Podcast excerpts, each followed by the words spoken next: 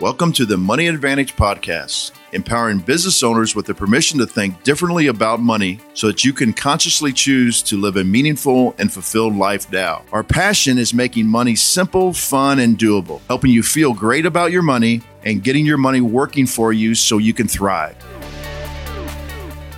Hi, and welcome back to the Money Advantage podcast. We're going a little bit old school today and recording not live. We'll be able to get this out to you on YouTube and on Facebook and all of the normal channels that you see us, LinkedIn as well. And today we want to answer a question. We really like to ask our audience this question, and we get really great responses. So we ask the question What is your biggest challenge with building wealth? Now, hopefully, you have considered this question on your own because as you are building wealth, as you are building time and money freedom, I'm sure that you have encountered not a perfectly easy, smooth sailing ride on that path. So, I wanted to share with you today a question from one of our audience members. And this is extremely insightful. We want to answer this really well for you today and hopefully spark your thoughts and your thought process on figuring out maybe what your challenges are in building wealth and how we can help you prevent and move around those obstacles. So today we're answering a question from Matt about how to create a balanced wealth portfolio. And I want to read the question to you. He says, How do I create a balanced wealth portfolio that includes a mixture of short, mid, and long term savings for now and the future? I'm weighing between, and he lists four options one, a backdoor Roth for someone who has been funding a Roth for 20 years. Two, a 401k. And he says, where to stop? Do you just fund to your match? Or what's the income level where a couple loses the tax advantage of fully funding? I was always taught get to a point where you can fully max for tax savings, but I'm not so sure. Number three, an independent stock investing in a basic brokerage independent stock investing in a basic brokerage account, or four, whole life cash flow accounts. And he adds, when does it make sense to start adding this into one's investment strategy? Now, if these are questions or thoughts that have ever been on your mind, I really want you to listen in today. If you have been thinking through all the pieces of your financial plan and really doing the best that you can with your money, I want you to hear what we have to say about this specific question. So tune in to this show now. Bruce, thank you so much for joining me for this conversation. And what I think is really interesting, I'll just kick us off really quickly here. I think this is really getting to the heart of probably what's on most people's mind when it comes to their money and thinking about the future. How do I handle all the things? Where do I put my money to accomplish my goals? And I think my goals should probably be short, mid, and long range because I've heard that before but how do I most effectively get everything working together to do as best as possible for me? I mean, that's what I'm hearing behind this entire question. Mm-hmm. Yeah, and I think um, Matt's trying to uh, answer questions with um, what I would consider more traditional thinking. So mm-hmm. he's first of all, he thinks that you can just ask a question with limited uh, information given and get the answer. So, in other words, he said, you know, uh, tell me what's best between a Roth, a 401k, independent stock investing, and a whole life. Mm-hmm. And I would say, well, we really can't answer that question because we do not know your current cash flow, your your future cash flow needs, yes. your uh, how you feel about these different things. Because he did mention that he was always taught to get to a point where he can fully max for tax savings, but now he's not sure. Well, now he's starting to think, which is good and then the other thing is, is, why are you investing? You know, why are yes. you save? Why are you saving? You know, that's a that's a big big question, and a lot of times people what the first uh, answer to that is, well, I want to I want to retire. I saw a couple of things that I thought was interesting. Uh, I'm looking at Instagram and it pops up in this investing page I I watch, and it says the goal is retire at 40 with cash flow savings. And I was thinking to myself, why is that the goal to retire at 40? I mean, I don't understand that. you know, now maybe that's somebody's goal. Right. But this, but this is an investing uh, Instagram post that says that is the goal. I mean, that was exactly how I would say it. The goal is to retire at 40 with cash flows investments. And I'm thinking, who determined that? You know? Right. And what age? And yeah. why retire? And I like the cash flow invest- investments part of that. But why does it have to be 40? And when are you starting? I mean, are you starting at 18 or are you starting at 39? I mean, there's a lot missing in that context. And then we have to determine what the meaning of retire means because yep. it drives me crazy when I see these big things on YouTube. And so I retired at 30 and now I travel the world. And then you find out they like Drew Binsky is a travel uh, expert who's been at 100, all 194. And, you know, he doesn't say this, but this is what people say. And I write a travel blog and I do video on YouTube and I do this and I trade options and I do that. To me, that's not retire. You're still working. You know, now what, what you really mean is I retired for what I didn't like doing. Mm-hmm. So you have I quit my job. That.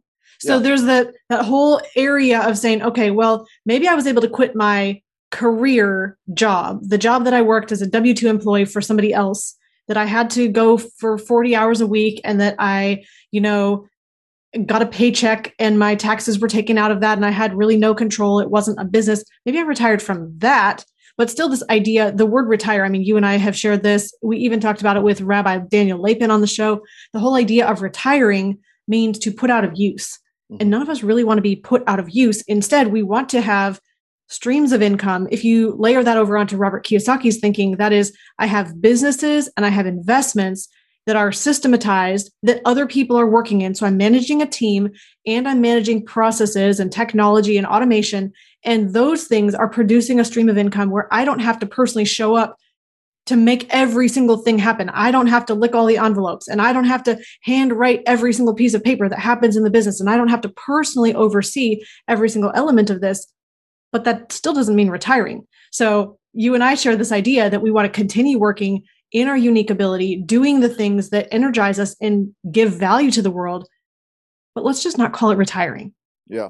So a, a couple things, uh, and we'll get back. I mean, I think this is all part of Matt's question because it's about think. You know, how do you think, mm-hmm. and, and are you thinking about your thinking? That's the other thing is why am I thinking this way? Why am I changing my views of of this? Uh, I used to believe that you pour all of your resources into your business, and you don't take any money out of your business.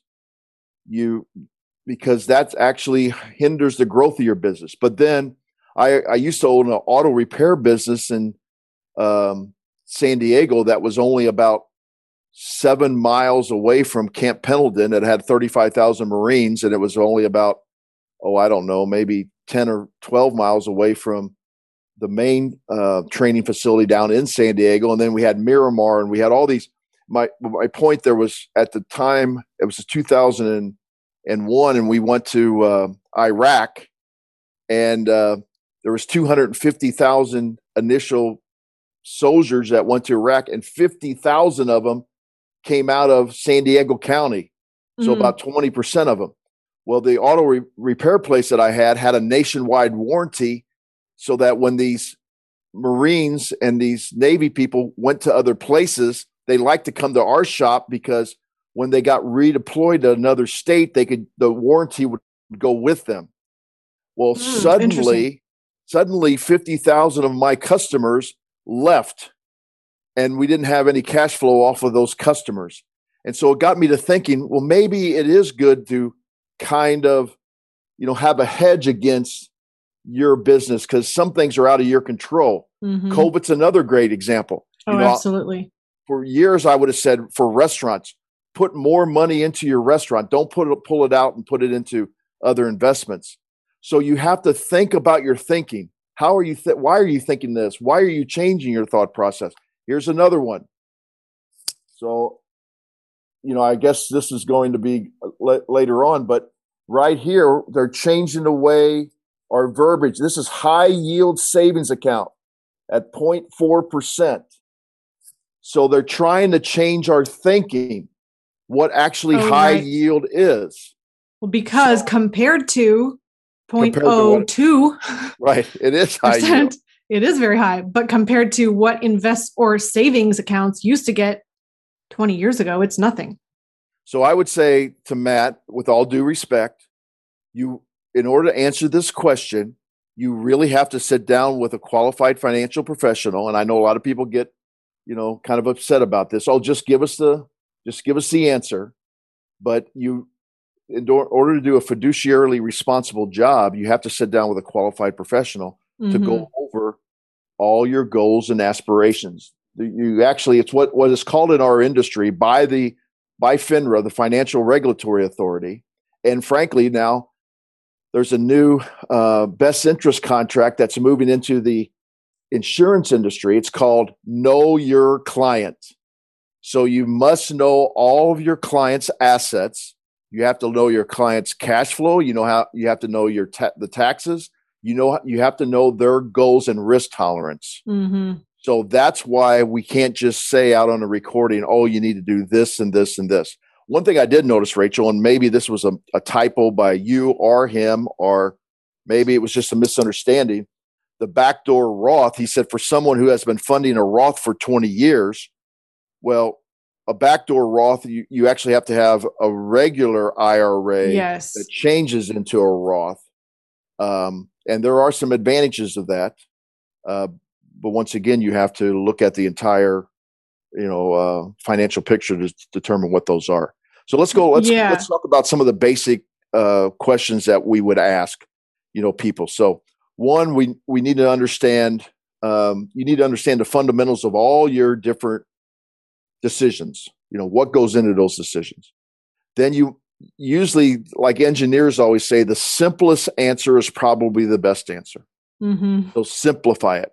You know, don't necessarily listen to, you know, what uh, all, the pundits that say, "Oh, you need a diversified portfolio that would include 20 different investments and investment asset classes." That may that may be good for somebody that understands all that, but it do, it might not be good for you um, understand why and best you accomplish your goals. We mm-hmm. we understand that I have clients all the time that know themselves and they say, if I don't get it out of my checking account, I'm going to spend it. And Which is probably true for even the people who don't admit that. Correct. And then other people say, oh no, if I get below $10,000 in my checking account, I get really nervous. And then other people might have $200,000 in their savings account and say, I know it's not growing and I know it'd be better off somewhere else, but I want that money completely safe, even if it's eroding the, the purchasing power.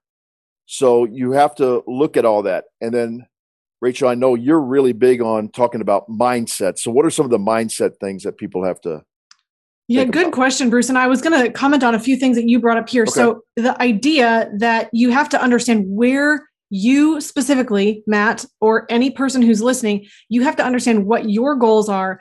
I want to um, do a little bit of the reverse side. I want to commend Matt for asking the question because I think sometimes just getting our thoughts out on paper can help us start organizing and figuring out okay, where do I actually stand? What do I actually want to do?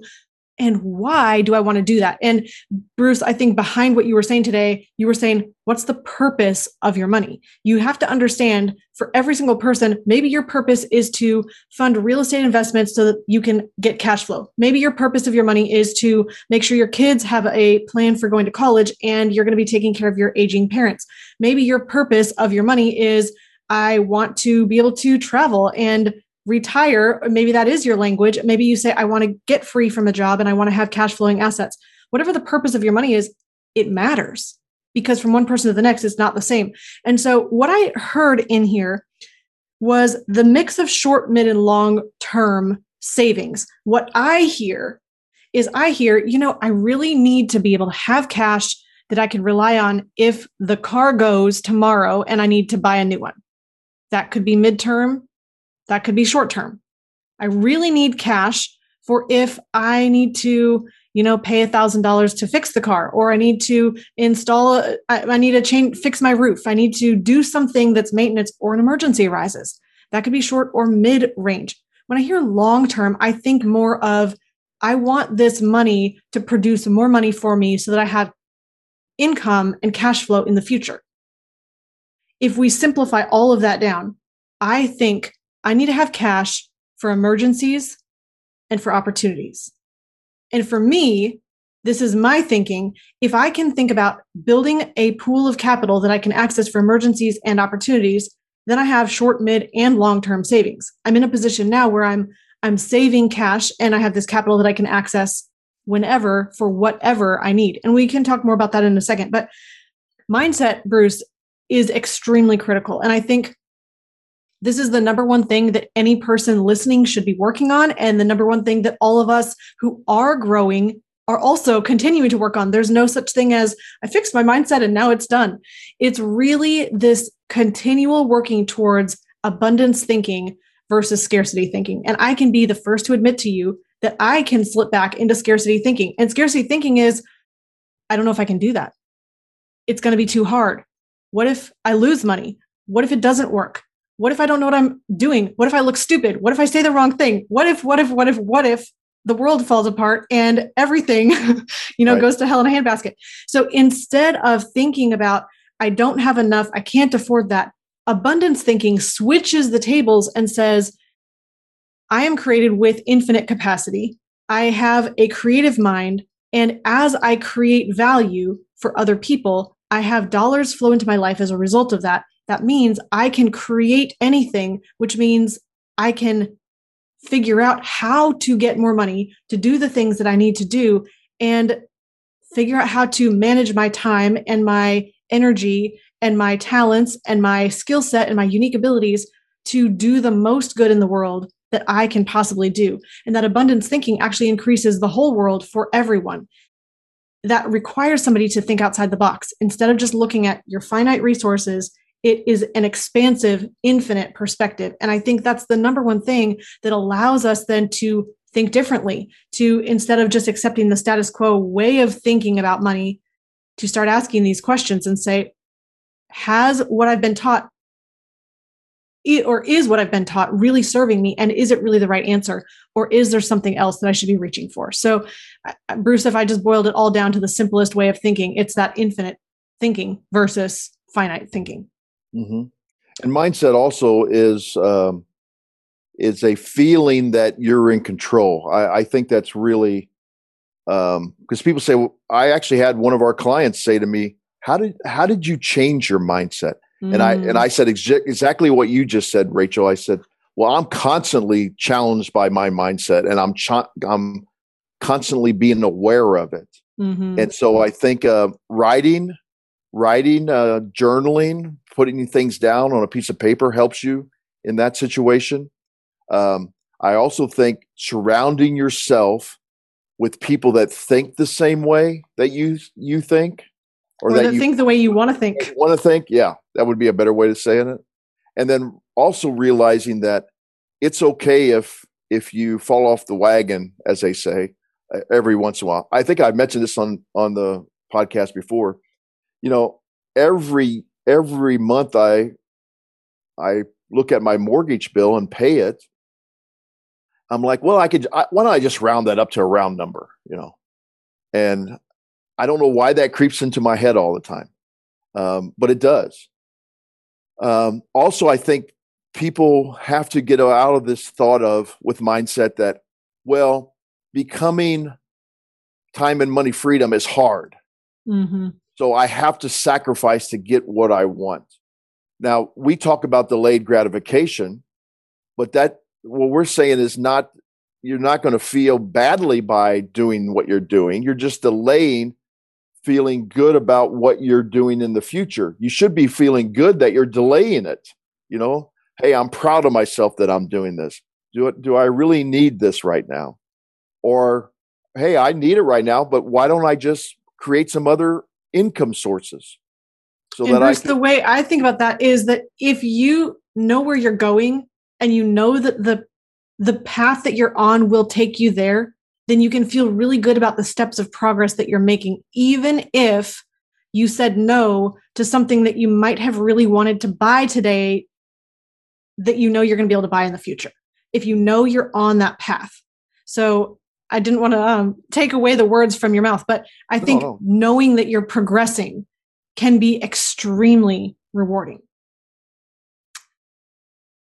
Is there anything else that you wanted to share on that, Bruce, about um, your mindset and and specifically being able to have the de- delayed gratification and feeling good about that. No, and I, I, you know, being aware, we already talked about that. That's that's the same as plugging your money leaks. Mm-hmm. You know, and that's important. You know, to uh, you know, looking at different ways. I was just I was before the podcast today. I was sitting down with my commercial uh, insurance pr- broker, and we were we were looking at one of the businesses I own. You know, we're shopping, we're shopping um, the commercial insurance for it, and we're going to save eighteen hundred dollars bottom line for the business this year, year which is, um, you know, some people might say, well, you know, is that really worth it? Well, it's it's not only 1800 but it's then it's what the 1800 can do to actually build more cash flow in the business. Yes so, and where you could invest that in the business today what it could have created can that, can that 1800 create 4000 this year? Can that compound and grow? And what is the opportunity cost of correct. not having saved the 1800 this year for the rest of your lifetime? Correct. So th- that's just an example of a money leak um, that you have to constantly be, be looking for um, yeah. So I think that you know, some people would say, well, that's a scarcity mindset. Why don't you just go produce eighteen hundred dollars more in the business? Well, because we're looking at that compounding effect of of that. Yes, that's what I'm doing. I'm saying I can take that 1800 and use it in the business to produce even more money. Yes. And I think the reason that we're even starting from that point of saying, how do I keep more of my money is that if you're thinking long term, which Matt is, and you probably are if you're on this show or you're listening to this show, if you're thinking long term and you say, how can I create as much money as possible so that I can have cash when I need it today and, and I can also have cash to create an income stream in the future? If I'm in a position of doing that, I need two things. A, I need to make sure that I'm keeping and controlling as much of my money as possible. So that means if you have an income of $500,000 a year, but you're spending 499,999, you're not going to move forward very fast because you're spending everything that you make. However, if you have that same income, but you're saving or putting half of that cash each year towards a future lifestyle and building time and money freedom, you're going to make traction a lot faster. So I really see two sides of the question. First, how do I get as much of my today's money that I'm making put into this bucket of putting towards the future? And then how do I allocate what is that cash for the future? And so that's why we're first talking about first, you need to plug the money leaks in your current income so you can have as much cash flowing over into the future as possible then do not forget this step protect that money. A lot of people just say, well, first I'm just going to increase my savings from a thousand to two thousand to five thousand a month to ten thousand. Now I'm saving ten thousand a month. Okay, great. Let's invest that money straight over here. Let's plug that into a business. Let's plug that into uh, the stock market. Let's plug that into real estate. And pretty soon we've jumped over the protection component where you want to say, how do I make sure that all my wealth is in this house? That if a storm of life comes and hits that roof, it's not going to come inside of your house and tear apart what you have built. So that is all of your insurance protections. Bruce, you just mentioned some commercial insurance. That's commercial insurance in your business. It's auto, homeowners, umbrella coverage. I hope I said that correctly. Um, having life insurance, disability, health insurance, all of these pieces will insulate you and protect you, put that really strong roof on your house so that when the storms of life happen, because they do happen, nothing can come in and damage the wealth that you're building. That also is all your legal protection. So, business, entity, having your estate planning in place and in order. So, this is the progression. Keep in control as much of your money as possible, protect that money, and then let's figure out how to invest that money. And this is going to look different from person to person. Yeah, if you know if you want to know what that feels like, cancel your auto insurance then get in your car and drive around the city for the next four hours and see how you feel and how, and how you react and how that's a good analogy. Yeah. And then if you don't have income protection whether it's disability or life insurance that's what you're doing every day with your life. You're walking around. You may not feel it. You may not feel it because the difference between uh, the auto protection, I think, and life protection is uh, you, you're going to be nervous doing that, one of the reasons you're you're going to be nervous is you're going to have you're actually going to have to potentially pay for the damages of somebody else's car. Mm-hmm. Um, if you cause the damage, yes, cause it. With life insurance, you know, people are saying, "Well, you know, I, I just lose my income," but if especially if you're married and have responsibilities or business partners, you know, that's a burden you're putting on them. So, but a people huge burden. Yeah, people don't think of it that way for some reason. So. I think that people don't think about it consciously, but right. subconsciously, you know that you're walking around with that kind of liability. And yeah. the crazy thing is that that causes you to not make as confident of decisions. Right. But most people are unaware of that subconscious thing that's happening. So when you have the protection, it gives you the ability to then go make more money with confidence. So, Bruce, let's go ahead and um, I think we can jump to real quick and we can talk about the difference of where you can put your cash if you're in a position now you have maybe you have a good cash flow, you're keeping as much of your money as possible. You're saying, okay, now let's go ahead and put that over into a plan for the future. And again, this is something that we cannot talk about specifically. We can't tell you, Matt, exactly what to do, or you, any listener who's listening, because it depends on everything. Bruce, you mentioned your financial picture. It depends on where your cash is sitting, how much you have at this point, what your financial decisions have been been leading up to today that are causing you to have these questions on your mind. It depends on if you've been saving anything, if you have lost a lot, if you've not saved anything, if you have five businesses, if you have an income of a million dollars a year or 40 million or 10,000. It matters where your cash is flowing and where it's sitting. And that is a very simple way of saying your entire financial picture, which is a little bit more complex than flowing and sitting. But that right. will tell us a lot about where your cash is. So, Bruce, so, now go ahead. So, we already talked about the purpose of the money. Mm-hmm. And, and sometimes when money's sitting at different places, it can actually take care of two different or three different purposes. But you, money can only sit in three places when it comes to taxes. It can, it can sit in a taxable position that anything you make on that year, you have to pay taxes on it. Now, there's a variety of different taxes you might have to pay on it, but that's for this year. Then the second place it can can sit, which unfortunately, in my opinion, is where most people have the money, is in tax deferred. Mm-hmm. And tax deferred means that at some point you're going to have to start taking money out of it but the worst part about it is you cannot take under current tax law, you cannot take money out of it until in most cases 59 and a half. There are some exceptions at 55, depending on how your 401k is set up. Or you can do something called a 72T, which is another uh, a whole show we could do on that. But just for those people that are understand this, uh, they're going to say, "Oh no, there's another way," and I, I know there is, but it's very rare. And then you, the current Secure Act says you can defer taking that, but you must start taking it at age 72. It used to be 70 and a half, now it's 72. There's a little caveat that I want people to understand on that. Uh, it used to be when you would pass that on to the next generation, not your spouse, but the next generation. They used to be able to stretch it out over their lifetime of required minimum distributions, starting immediately at any age but they could stretch it out over their lifetime. The Secure Act is now forcing people to take it out over a 10 year period. Now, let's just think about this.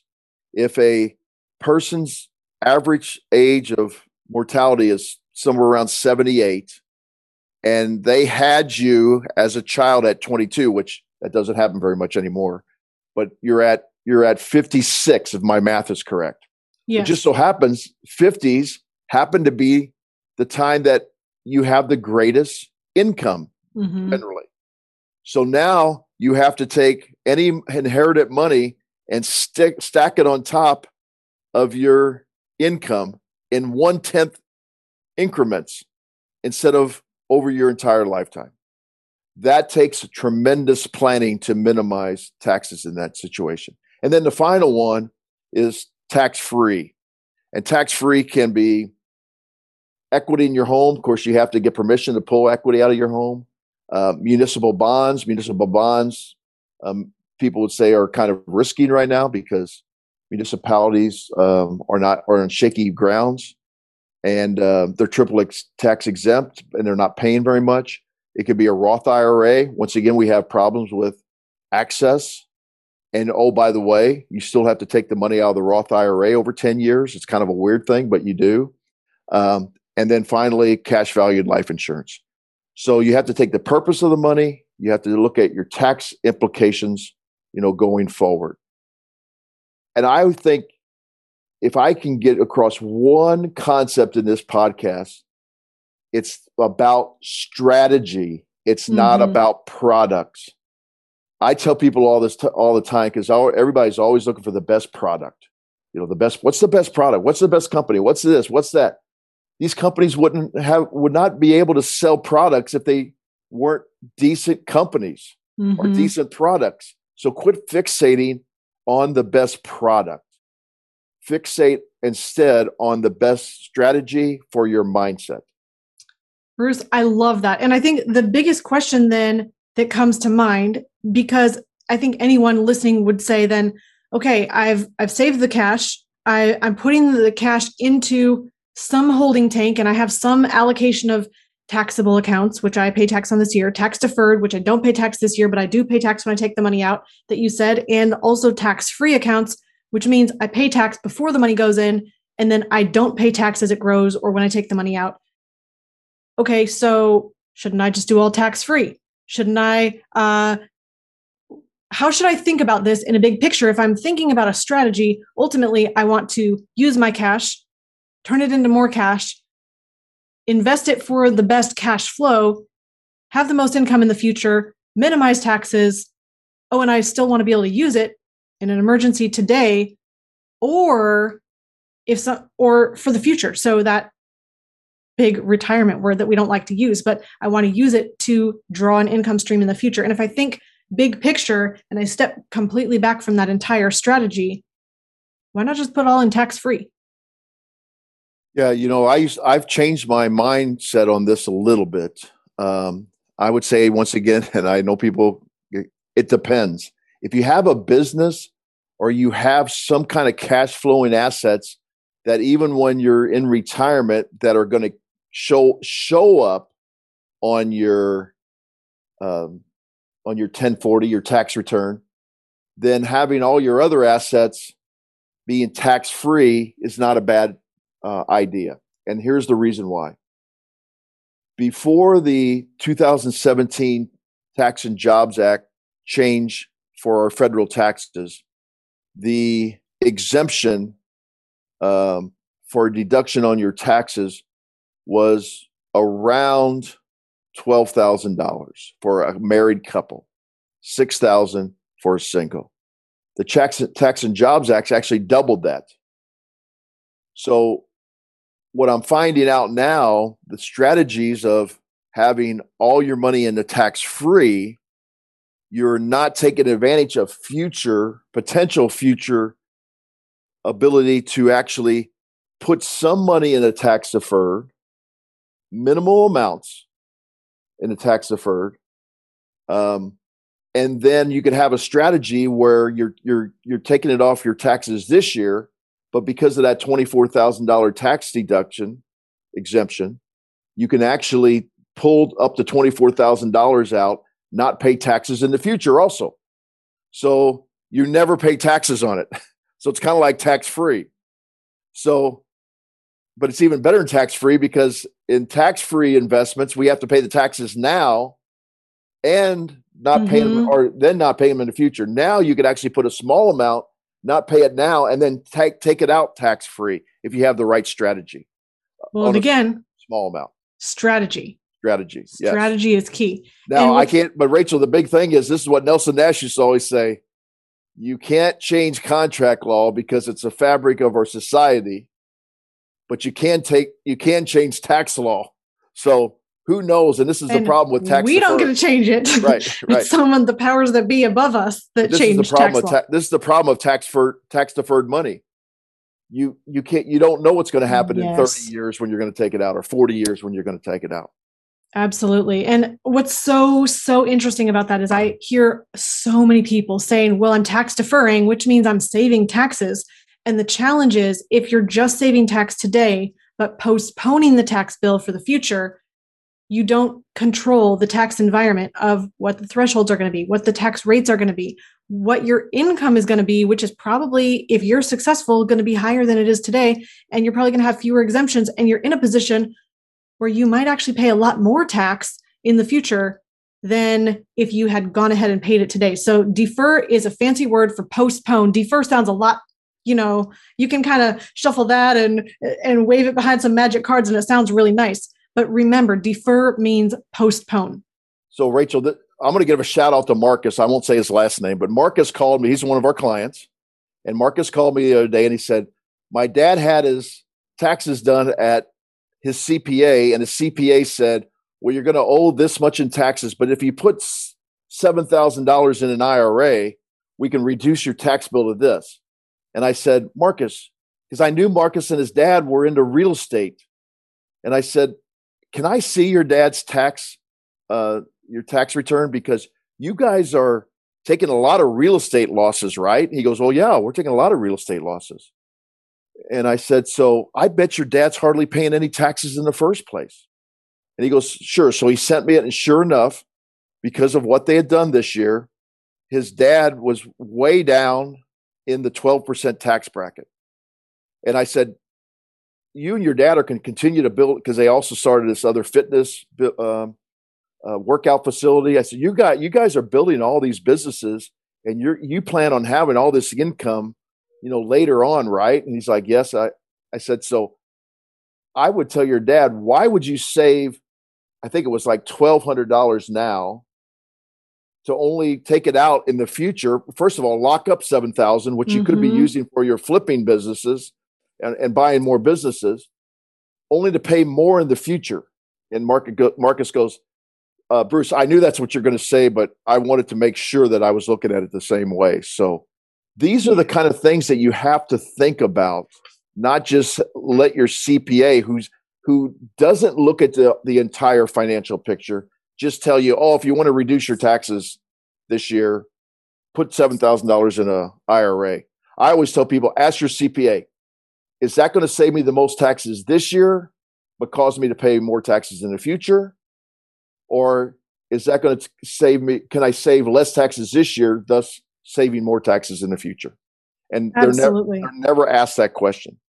You know, it's so, so interesting. And again, it all comes down to strategy. And strategy is not something that's a point in time today. Strategy is your entire lifetime. Mm-hmm. So just we need to come to a close here in the next couple of minutes. But the big picture is um, to Matt and anyone listening what's the purpose of your money? And I would encourage you to think this way it's not just about saving money for short, mid, and long term savings. It's really about saying, how can I do as much as possible with this cash? And here's my big picture challenge. If I think about money for the future, it's really easy to break down money that you're putting into the future into savings and investments.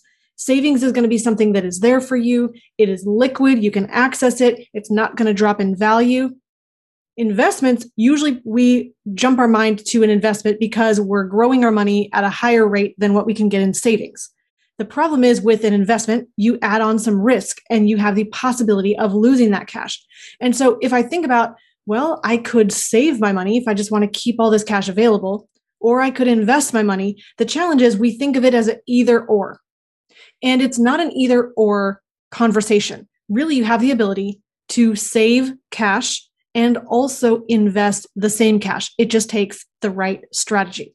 And so, if you are looking for a way to be able to do that, to leverage your cash, to save it and be able to invest it, to boost returns, to have access to capital for emergencies and opportunities, and to be in a position where you're not only growing your capital, you're also growing a death benefit that can pass on a legacy for future generations. Now we're talking about infinite banking and using a specially designed whole life insurance product. Now, this is something that anyone can use. It is certainly not the one product for everyone to use. But the interesting thing is, if you're looking at the purpose of your money, and I'm saying, I want to minimize my taxes in the future, this will help you do that. If you want capital to have available for short, mid, and long term growth, this will help you do that. And if you want to make sure you're in a position of saying, I don't want limits on how much I can put in, like I have with a Roth. I don't want to have limits on my income, where if my income is over a certain threshold, that I cannot put any more cash in. I want to be in a position where I can save and invest and do the most with my money possible. So, Bruce, I know that this was a kind of a short show today, but at the same time, I feel like we've covered a lot of ground.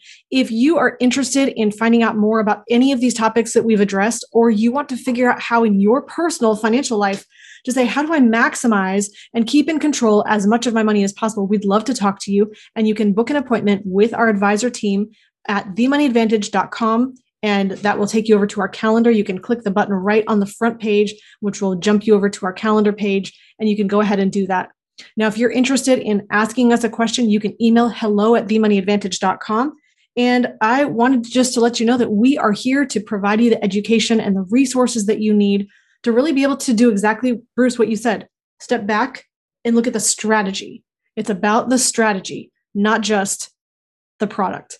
Bruce, anything you want to share before we close out? No, I just, uh, I, I appreciate the question and I'm looking forward if, uh, Mark's listening to, to talking to him because I, I do like people that at least are thinking through their financial picture. Absolutely. Well, thank you, Matt, for the question. Thank you for listening to the show today. And we will see you next time. In closing, remember success leaves clues. So model the successful few, not the crowd, and build a life and business you love. Discover the secret of how to earn a return on the same money in two places at the same time so that you can strengthen your investment returns. We've created a free guide for you that explains the top three things every investor needs their privatized banking system to do. Go to themoneyadvantage.com slash banking, put in your name and primary email address, click the send my free guide button right now, and we'll see you on the inside.